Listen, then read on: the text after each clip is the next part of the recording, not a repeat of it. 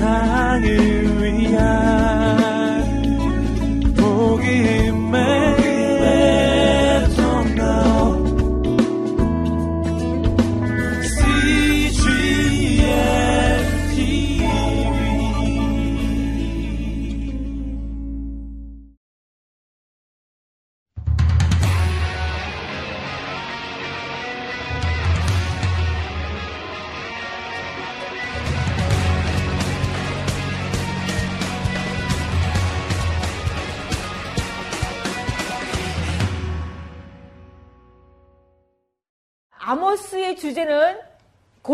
공의라고 할 수가 있겠습니다. 그러면 하나님께서 공의에 대해서 계속적으로 그 주제로 선포하셨다면 지금 이스라엘 백성들에게 무엇이 사라졌다는 거예요? 공의가 사라졌다는 거예요. 그럼 호세아는 계속적으로 사랑의 하나님의 모습을 강조를 하고 있습니다. 그렇다면 지금 이스라엘 백성들이 뭐가 사라졌다는 거예요? 예.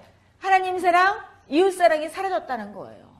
하나님이 원하시는 것은 사랑과 정의의 공동체인데 그 공동체를 지금 이루지 못하고 있다는 것을 알 수가 있습니다. 이런 시대에 하나님께서 호세아를 보내시는데 남쪽 이 시대에 남쪽의 왕이 누군가 바로 남쪽 유다의 10대 왕 우시아입니다. 우시아.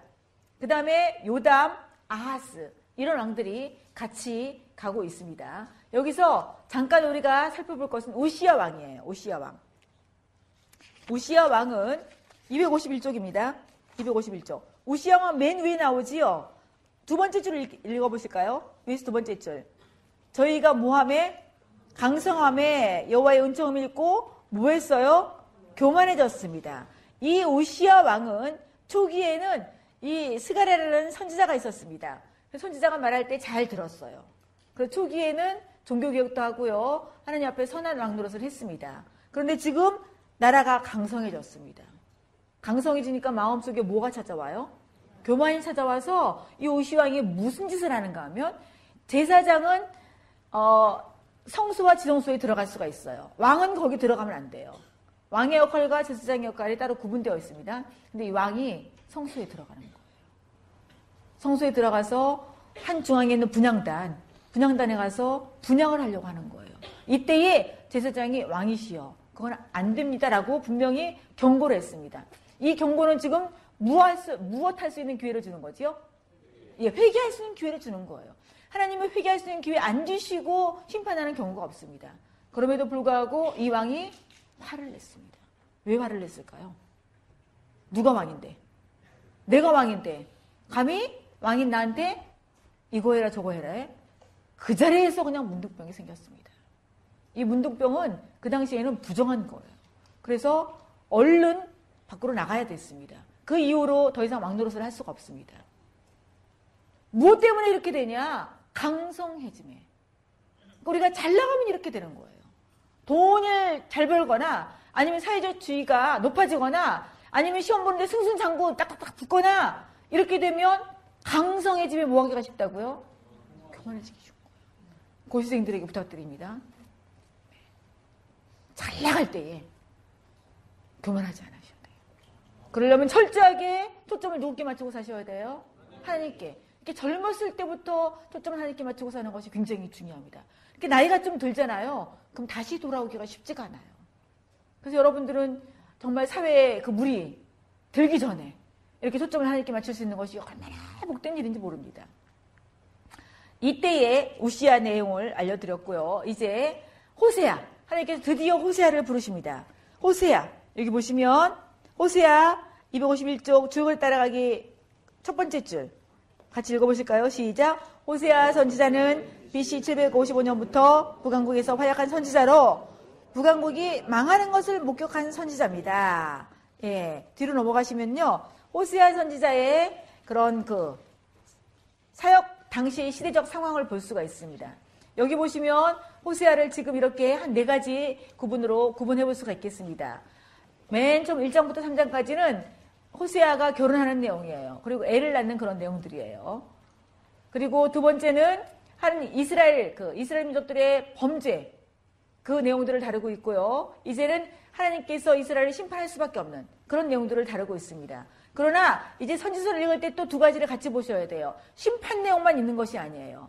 하나님께서 반드시 다시 회복시켜 주겠다는 그 약속까지 같이 합니다.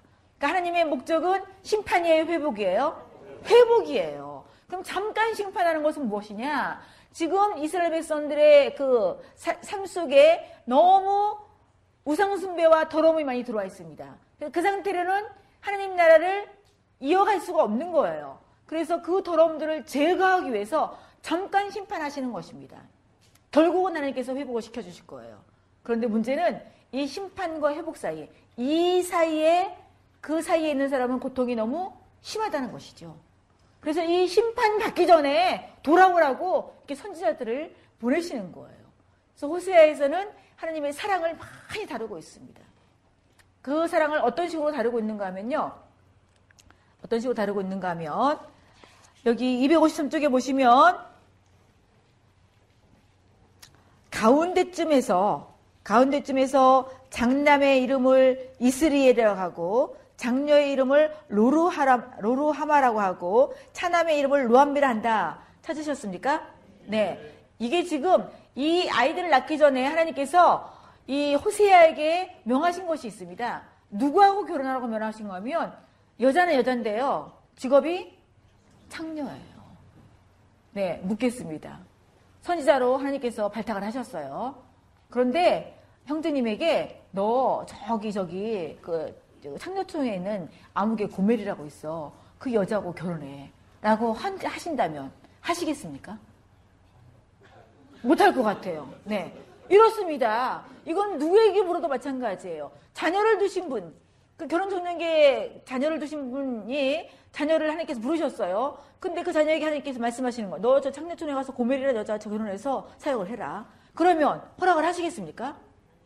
어려워요. 그런데 이 호세아는 그대로 순종합니다.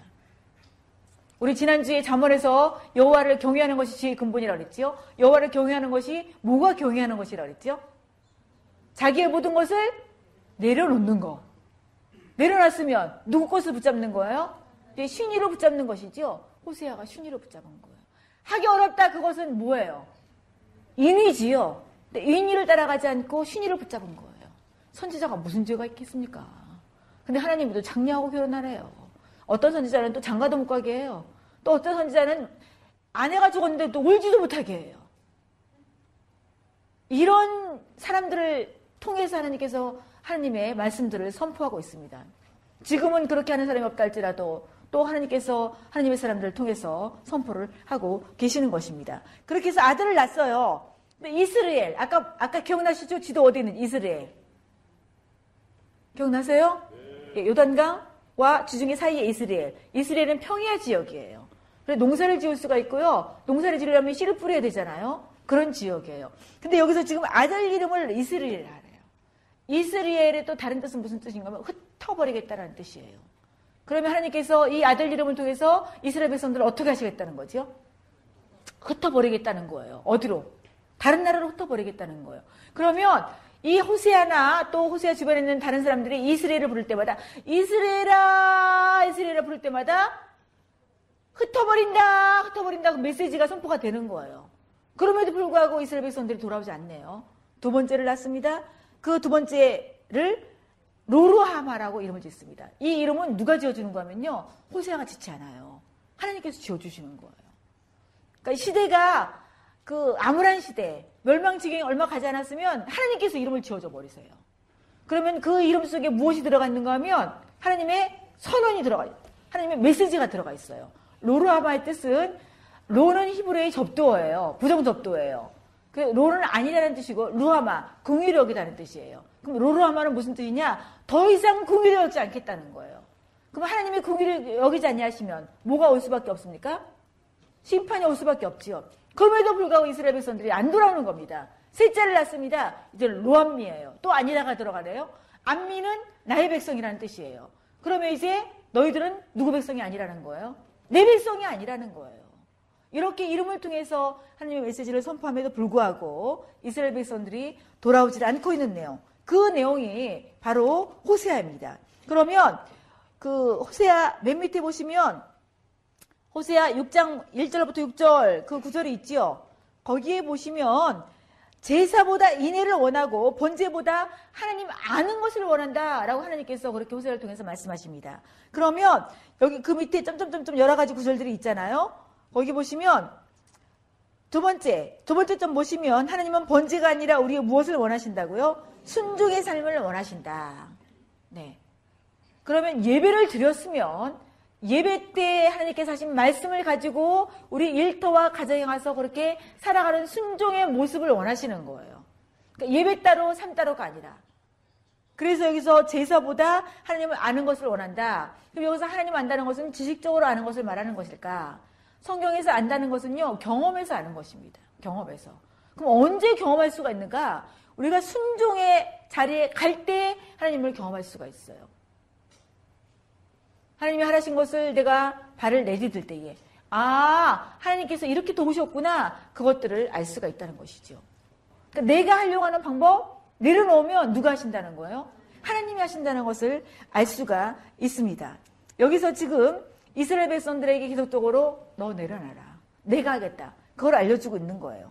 똑같이 이 호세아도 아까 그 요나 시대에 똑같은 그런 왕들 밑에서 하기 때문에 갔습니다. 252쪽에 보시면요. 두 번째 달랑. 보시면 호세아 사역 당시의 시대적 정황이 나와요. 보세요.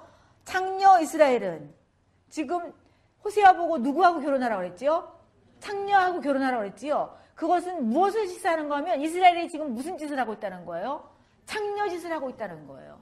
하나님이 자기의 남편인데 다, 다른 남편 우상숭배에 가서 거기 가서 창녀짓을 하고 있다는 거예요. 그걸 지금 시사적으로 메시지를 하고 있는 것입니다. 창녀 이스라엘은 사회적 타락, 사회적 타락 아까 하나님 사랑, 이웃 사랑 어디에 들어갈까요?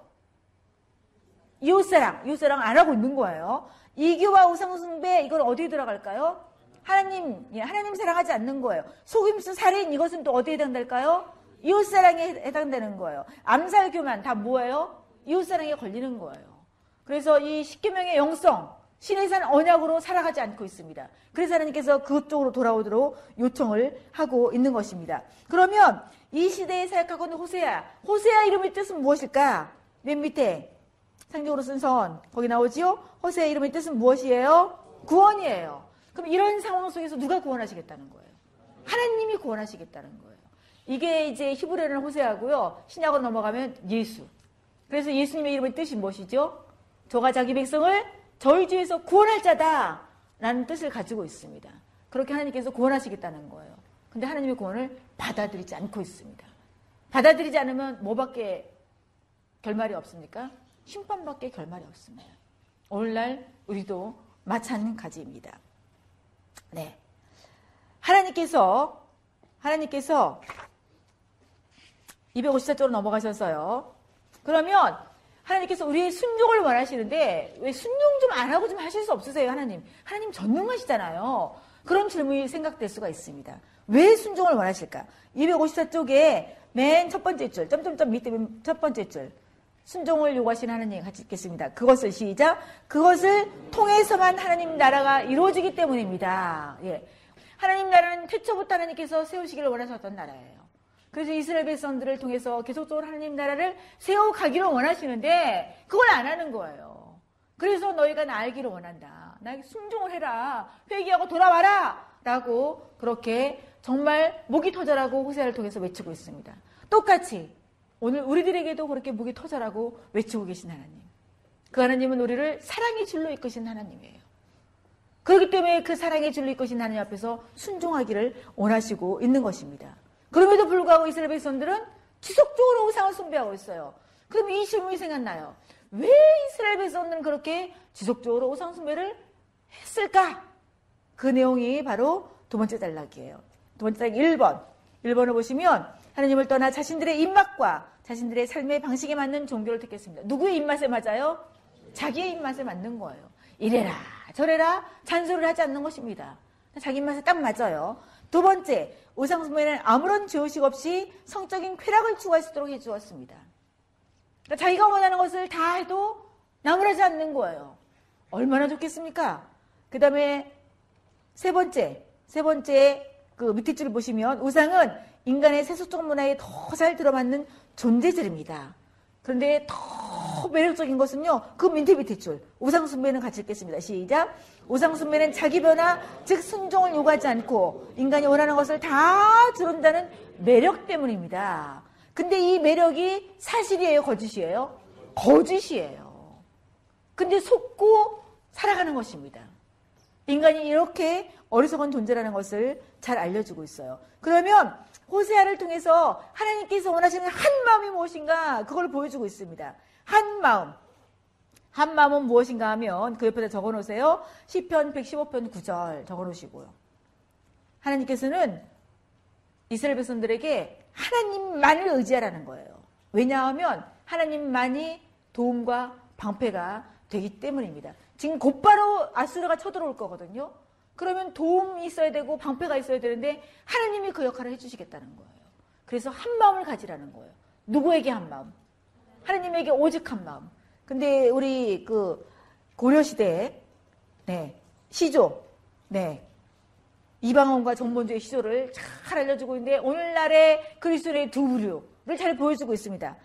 그 이방원이가 한 이런들 어떠하리 저런들 어떠하리 교회당에 나와서 예배는 드립니다. 근데 세상에 나가서 이런들 어떻고 저런들 어때?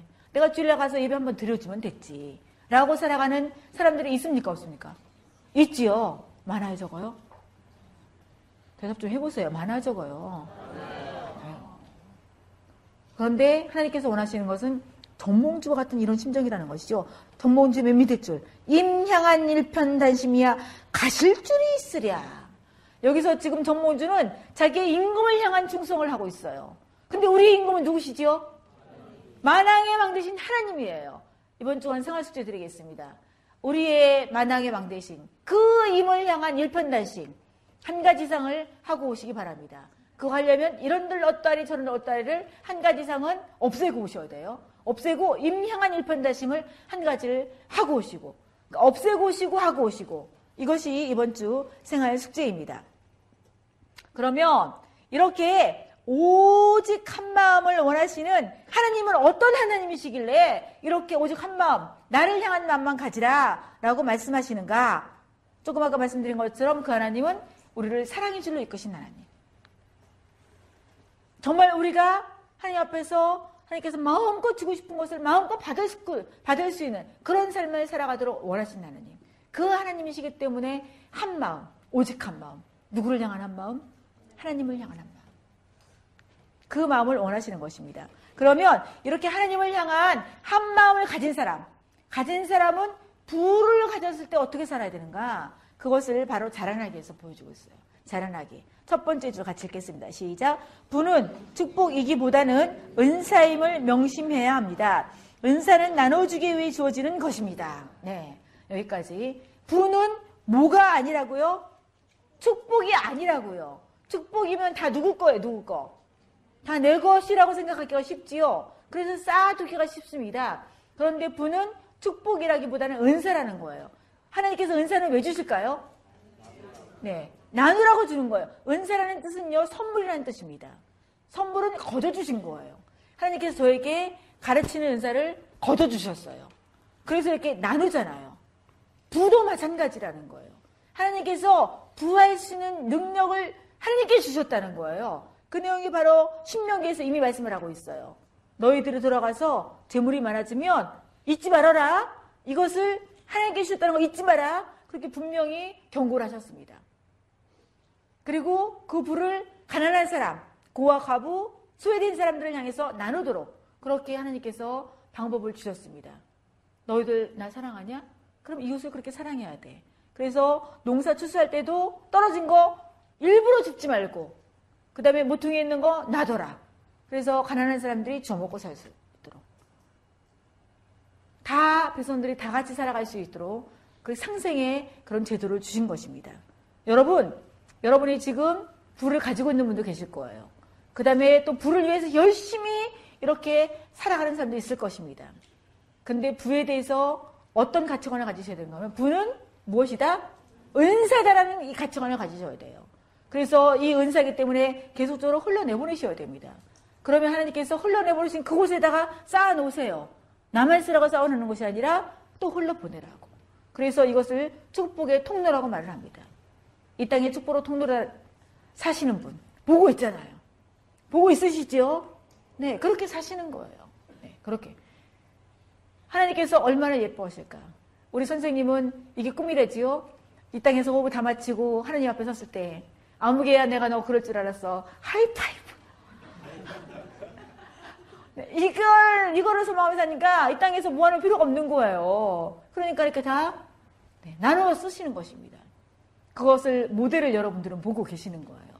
여러분들도 앞으로 그렇게 사셨으면 좋겠습니다. 네. 그런데 이스라엘 부자들은 이렇게 살지 않았다는 것이죠. 풍요 속에 자기만을 자기만을 위해 살아갑니다. 네, 이게 나라가 멸망 지경으로 가잖아요. 이러는 현상이 있어요. 여자들이 사치하는 것입니다. 여자들이 사치해요. 여자들 조심하셔야 돼요. 여자들이 사치하려면 뭐가 필요하지요? 돈이 필요하지요. 그러면 돈을 누구한테 벌어오라고 그래야 되는 거예요? 남편한테. 그럼 남편은 나가서 뭐 해야 돼요?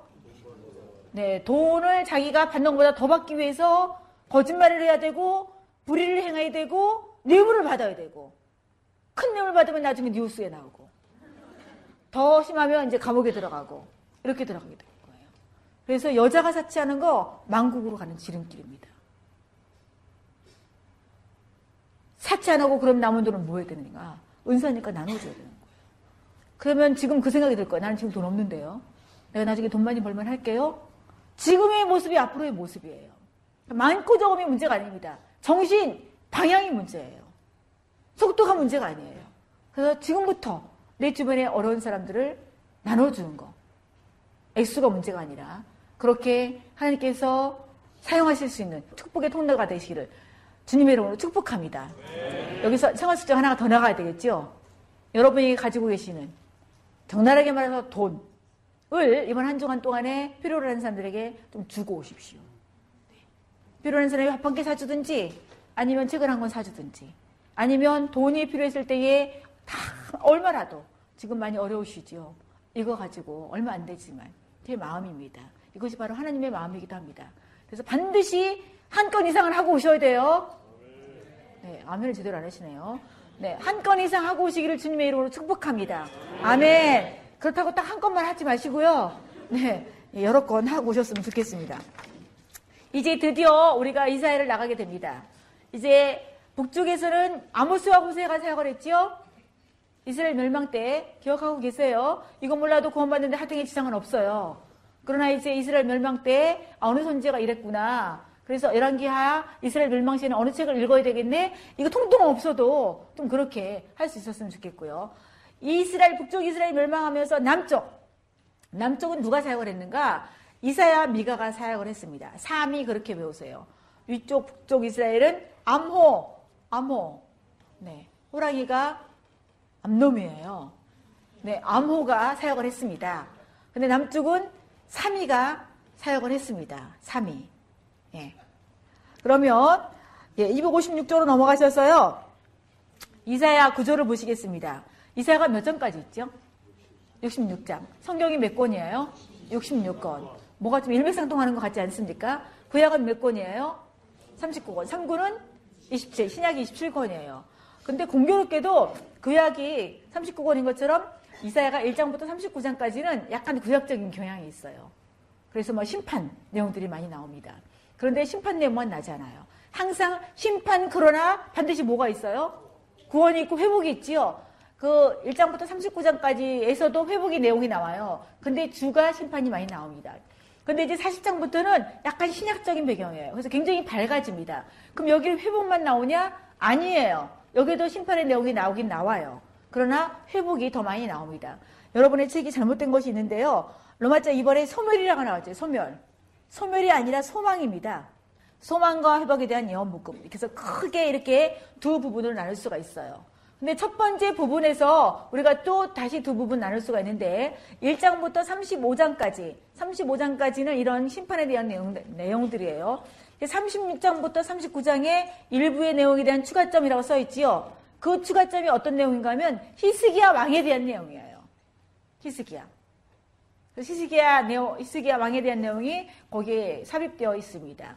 그러면 이사야가 어느 왕 시대에 사역했다는 것을 알 수가 있어요? 히스기야 왕 때에 사역했다는 것을 알 수가 있습니다. 그러면 이사야 선지자, 이사야의 이름의 뜻은 무엇일까? 역시 이사야의 뜻도 요한은 구원이시다라는 뜻이에요. 그러니까 북왕국을 향해서도 구원자 하나님 나타나고요. 남왕국을 향해서도 지금 구원자 하나님으로 나타나고 있습니다. 그러면 이사야는 몇 년간 사역을 했을까? 257쪽.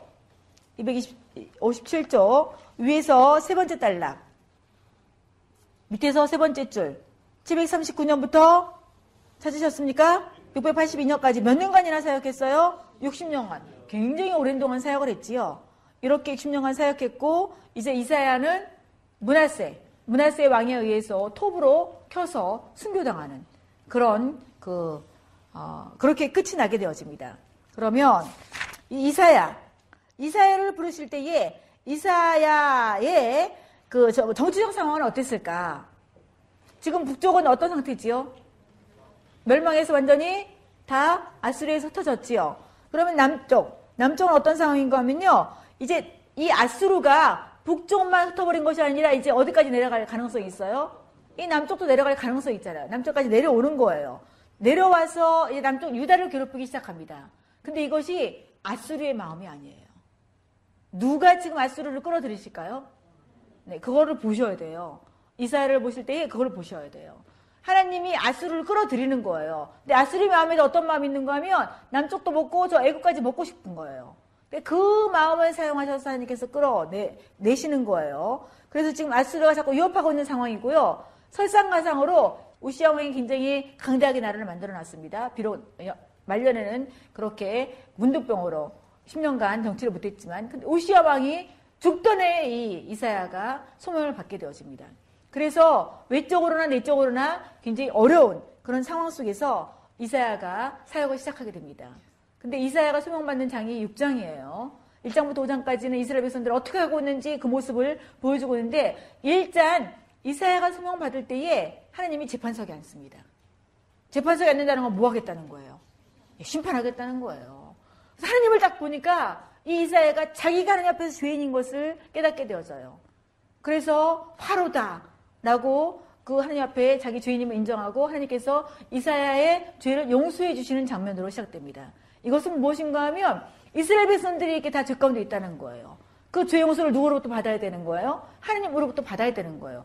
그러면 그 죄를 어떤 죄를 행했는데 그게 바로 1장부터 5장까지예요. 259쪽 보면 이사야 1장부터 5장까지 있잖아요.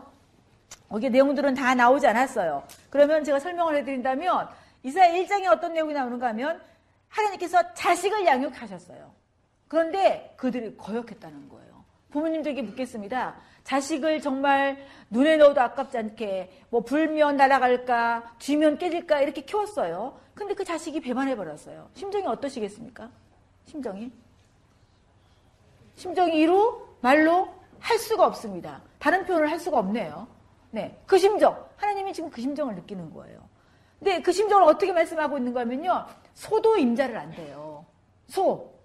소도 자기 주인이 누군지 안 돼요. 그리고 나귀도 자기가 자기의 구유의 주인이 누군지를 안다는 거예요. 근데 누구는 모른다는 거예요.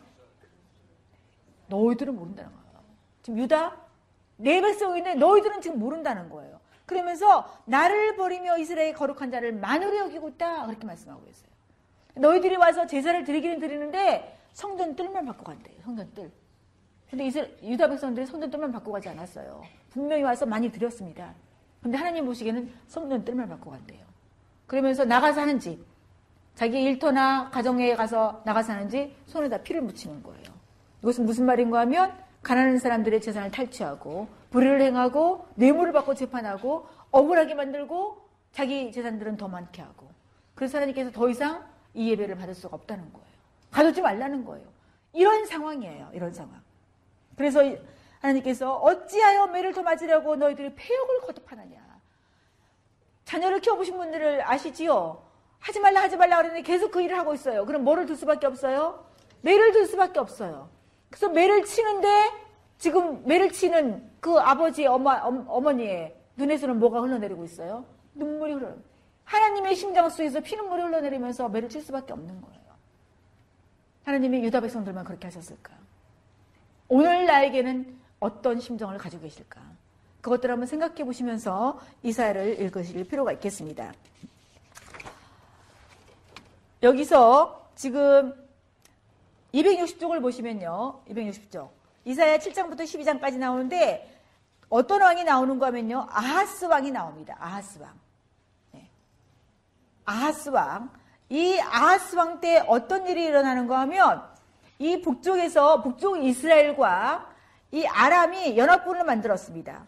그래서 지금 아수를 치자는 거예요. 아수르. 아수를 치자고 남쪽 유다에 같이 동맹을 요청했습니다. 근데 이 남쪽에 있는 아하스 왕이 그것을 거절해요. 그리고는 친아수르 정책을 쓰는 거예요. 그러니까 히스기야가 그렇게 하지 말라고 그랬어요. 그러니까 아하스가 싫다. 이사야 이사야 선지자가 징조를 구해라. 하나님께서 분명히 너희들을 승리케 할 것이다. 이 아하스가요. 징조 구하지 않을래. 그러니까 하나님께서 친히 주는 징조가 바로 임마누엘. 임마누엘 예언을 이때 해주고 있습니다. 그러니까 이런 상황 속에서 임마누엘 약속을 해줘요. 근데 신약에 가면 누가 임마누엘로 오시죠? 예수님, 임마누엘. 임마누엘 뜻이 뭐예요? 하나님이 우리와 함께 하실 것이다. 왜냐하면 아수르는 하나님의 막대기로 쓰시는 거예요. 그렇기 때문에 결국 아수르는 뭐 할 수밖에 없어요? 멸망할 수밖에 없어요. 그러니까 그 아스로 두려워하지 말라는 거예요. 그런데 아스가 말을 듣지 않고 있습니다. 그 속에서 메시아를 암시하는 이름들, 기묘자, 모사, 전능하신 하나님, 영존하신 하나님 이런 내용들이 나오게 되어집니다. 13장부터 27장까지는요. 여기에 지금 지도에 있는 그림들, 여기 나라들이 있죠. 이 나라들을 심판하는 내용들이 나와요. 그러면 이 심판하는 내용들 속에서 이 세 개의 나라들의 경영을 누가 하신다는 걸 알 수가 있어요? 하나님이 하신다는 걸 알 수가 있어요. 결국 이스라엘 괴롭혔던 나라들, 악을 행했던 나라들 다 하나님께서 멸망시키겠다는 거지요. 하나님께서 약속하셨던 것처럼 성경에 나왔던 나라들 지금 이 땅에 아무 나라도 없습니다. 오직 성경의 나라 중에 한 나라만 남아 있어요. 아, 두 나라네요. 이스라엘과 이집트 두 나라만 남아 있어요. 이런 나라들 아무 나라도 없습니다, 지금. 싹 쓸어버렸습니다, 하나님께서. 네. 이렇게 하나님께 세계 경험을 알려주고 있고요. 결국은 이런 나라를 심판한다라고 해서 결국 누가 승리한다는 거예요. 하나님께서 승리하시겠다는 거예요. 여기서 미가 내용을 보겠습니다. 265 이쪽에 보시면 미가가 나와요. 이제 미가는 누가가 동시대 인물이죠? 3이 어디에서 살겠어요? 남쪽이에요? 북쪽이에요? 남쪽. 암호 어디 어디예요? 북쪽. 3이 남쪽이에요. 그러면 미가의 사역, 미가가 사역할 때 시대상도 누구하고 비슷한 거 하면 아까 이사야가 사역했을 때 시대상, 시대상하고 비슷합니다. 그럼 미, 이사야는 특징이 주로 왕들을 대상으로 사역을 했다면 미가는 평민들을 대상으로 사역을 했습니다. 그럼 미가의 내용은 크게 세 가지로 임박한 심판. 이제 남쪽 유다도 심판이 얼마 남지 않았어요. 임박한 심판에 대해서 말을 하고 그러나 또 심판 이후에는 결국 구원이 약속됩니다. 그렇기 때문에 회개하고 돌아오기를 언급하고 있습니다. 미가에서 우리가 중요한 것은 264쪽으로 넘어가시면 예수님이 어디에 태어나시죠? 베들레 베들레헴에서 태어날 것이라고 예언한 선지자가 바로 미지가예요. 거기 보면 미가 4장 1절부터 5절 거기 세 번째 줄에 베들레헴 나오지요. 하나님께서 BC 7세기 약 예수님 태어나시기 700여 년 전에 이미 베들레헴이 약속을 하시고 베들레헴에서 태어나게 하십니다. 베들레헴에서 베들레헴에서 태어나시는 거는 지금 예수님의 어머 엄마와 아버지가 베들레헴에 살고 있지 않아요. 베들레헴이 어디에 있는가 하면 그 사해바다 있는 쪽 있죠. 사해바다 있는 쪽 예루살렘 베들레헴. 사해바다 있는 쪽이에요. 근데 지금 그 예수님의 어머니 마리아와 아버지 요셉은 어디에 살고 있는가 하면 갈릴리 바다 쪽에 북쪽 있지요. 나사렛에 살고 있어요. 그래서 예수님을 무슨 예수라고 그러지요? 나사렛 예수라고 그래요. 왜? 나사렛에서 살았기 때문에 예수라는 이름이 많으니까 나사렛 예수, 예요 근데 예수님 태어날 때쯤에서 국제 정세에 하나님께서 관여를 하세요. 무슨 관여를 하시냐? 예수님 당시에는 이 이스라엘 나라가 로마의 지배에 있었습니다. 식민지예요. 그때는 로마가 이제 세계 제패를 하고 있었습니다. 근데 로마의 왕 중에서 로마의 왕 중에서 이 이스라엘 땅을 향해서 뭐를 내리게 하는가 하면 호정령을 내리게 합니다. 그래서 세계사 속에 아우구스투스 옥타비아노스 아십니까? 네. 그 왕이에요. 그 왕. 성경에는 아구스도 세계사로는 아우구스투스 옥타비아누스 이 왕이 호정령을 내려요. 호정령을 내리기 때문에 자기 원적으로 가야 되는 겁니다. 원적이 베들레헴이에요. 근데 지금 나사렛가 살고 있는 것이거든요.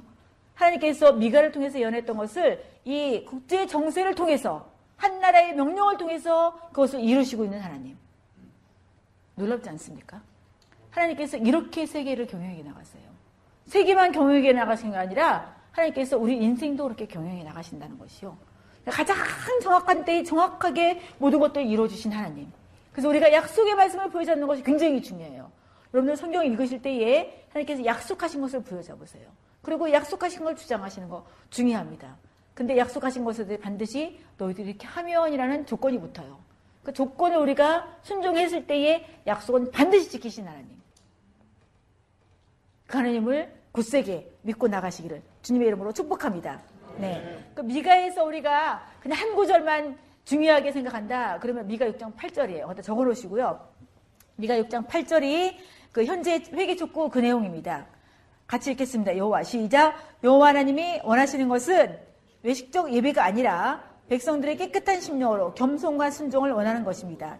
그들은 부정한 수법으로 사람을 등쳐먹는 짓을 그만두고 정의를 주게 함을 촉구합니다. 그게 바로 6장 8장의 6장 8절의 내용이에요. 그러니까 아모스는 공의를 주장했고요. 호세아는 사랑을 주장했지요. 이사야는 겸손함을 주장했습니다. 근데 미가 6장 8절, 8절에서 이 세 가지를 종합하고 있어요. 인자를 사랑하고 공의를 행하며 겸손히 내 하나님과 동행하는 것이 아니냐. 이것이 하나님께서 원하시는다는 거예요. 6장 8절에서 그렇게 말을 하고 있고요. 이제 42일차로 가시면 265쪽으로 보시면 이제 드디어 드디어 아수르에 의해서 북왕국이 끌려갑니다. 여기 그림을 보시겠습니까? 사마리아 보이시죠? 들어오시는 쪽에 사마리아 보이시죠? 지금 북왕국이 여기에 있는 것입니다. 근데 어디까지 끌어가는가 하면 고상 강가에 있는 여기, 여기 서 여기까지 끌려가는 거예요. 할라, 메데. 그래서 이 이후로 이스라엘은 완전히 없어져 버려요. 왜냐하면 아수르는 어떤 정책을 썼는가 하면 자기가 그 나라를 점령하잖아요. 그러면 자기 백성을 갖다 심든지 아니면 자기가 다른 나라 그 빼앗은 식민지 나라를 갖다 심든지 그래서 그 나라를 혼혈로 만들어 버립니다. 그래서 더 이상 나라를 존속할 수 없게 만드는 거예요. 이게 바로 아수르의 식민 정책이에요. 근데 바벨론의 식민 정책은 식민지 그 자기가 점령했던 나라의 백성들을 데리고 가서 혼혈을 만들지 않고 그냥 그 나라 안에 살도록 해요. 그리고 다시 돌려보냅니다. 다시 돌려보내서 무엇을 하게 하는가 하면 그 나라가 살면서 자기네 점령지인 그 나라를 그 사람들을 지키게 하는 거예요. 그래서 이 바벨론의 포로로 잡혀간 유다 백성들은 다시 돌아오게 되어집니다. 다시 돌아와서 보니까 사마리아는 혼혈이 되어 있는 거예요. 그래서 유다 백성이 이 사마리아인과 상종을 하지 않습니다. 배경이 여기에 있어요. 이때 이 배경이 신약으로 가면 예수님이 사마리아 땅으로 가고자 할 때에 그 당시에 유대에 있는 사람이 사마리아 사람들과 뭐 하지 않더라? 상종하지 않더라. 그때가 지금 바로 여기입니다. 이때부터 상종하지 않았는데 예수님 시대까지 상종을 하지 않았던 거예요. 이런 역사적인 배경이 있습니다. 지금 결국은 이렇게 이스라엘 백성들을 멸망을 시키고 남쪽 유다까지 괴롭혔던 이 아스루. 아스루가 자기가 점령했던 나라 식민지 백성들을 데리고 가서 고문했던 현장. 그 모습들을 벽에다가 이렇게 조각을 해놨어요. 지금 그대로 남아있습니다, 이것이. 보이십니까? 얼마나 괴롭히고 있는지. 굉장히 극악하게 그 식민지들을, 식민 백성들을 이렇게 극악하게 고문을 했습니다. 그러면 이런 모습까지 하라고 하나님께서 이렇게 아수르에게 했을까요? 이런 것은 자기가 힘을 더해서 더한 거예요. 그래서 하나님께서 결국 누구도 손을 대실 수밖에 없는가 하면 아수르도 손을 대실 수밖에 없습니다. 아수르가 말갛게 없어져 버립니다. 그러니까 우리가 성경을 읽으시면서 이제 지식적으로 아 이랬구나 이랬구나 깨달았네 깨달았네 이렇게 하지 마시고요. 이제 항상 날마다 날마다 성경 을 읽으면서 말씀이 무엇이 되는 하루? 삶이 되는 말씀이 삶이 되는 그런 하루. 그래서 어, 하나님 너무 무서워. 이렇게 접근하면 우리는 뭐를 정말 제대로 알지 못하고 성경을 접근하는 것이에요. 무서운 하나님이 아니라 하나님께서 이렇게 하시는 것은 이스라엘 백성들의 무엇을 제거하고 악을 제거하고 무엇을 하나님께서 이루시기 위해서 하나님의 나라를 이루시기 위해서 그러니까 하나님께서는 다시 회복시키기 위해서 하는 것이지 괴롭히려고 하는 것이 아니다. 하나님이 아닌 하나님께 사용하신 야스의 백성 이런 사람들은 괴롭히지요. 그러나 하나님께서 원 마음은 그게 아니다. 그래서 한 마음만 가져라. 누구의 마음? 우리의 왕 대신 하나님. 그 하나님께 한 마음만 가져라. 그것이 바로 선지자들이 지속적으로 말하고 있는 내용입니다.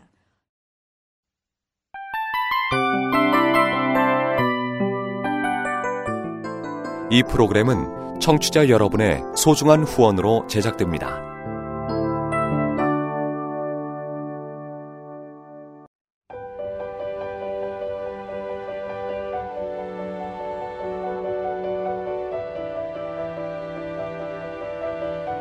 세상에는 수많은 교회들이 있지만 더 깊이 있는 말씀 강해를 찾기 위해 크기로만 교회를 선정하지 않습니다. 보다 좋은 영적 콘텐츠를 더 많이 나누기 위해 방송비를 받지 않습니다. 1년 365일 복음만 전하고 싶어서 우리는 광고를 하지 않습니다. 온누리의 복음을 땅끝까지 CGN TV와 함께 땅끝 성교사가 되주세요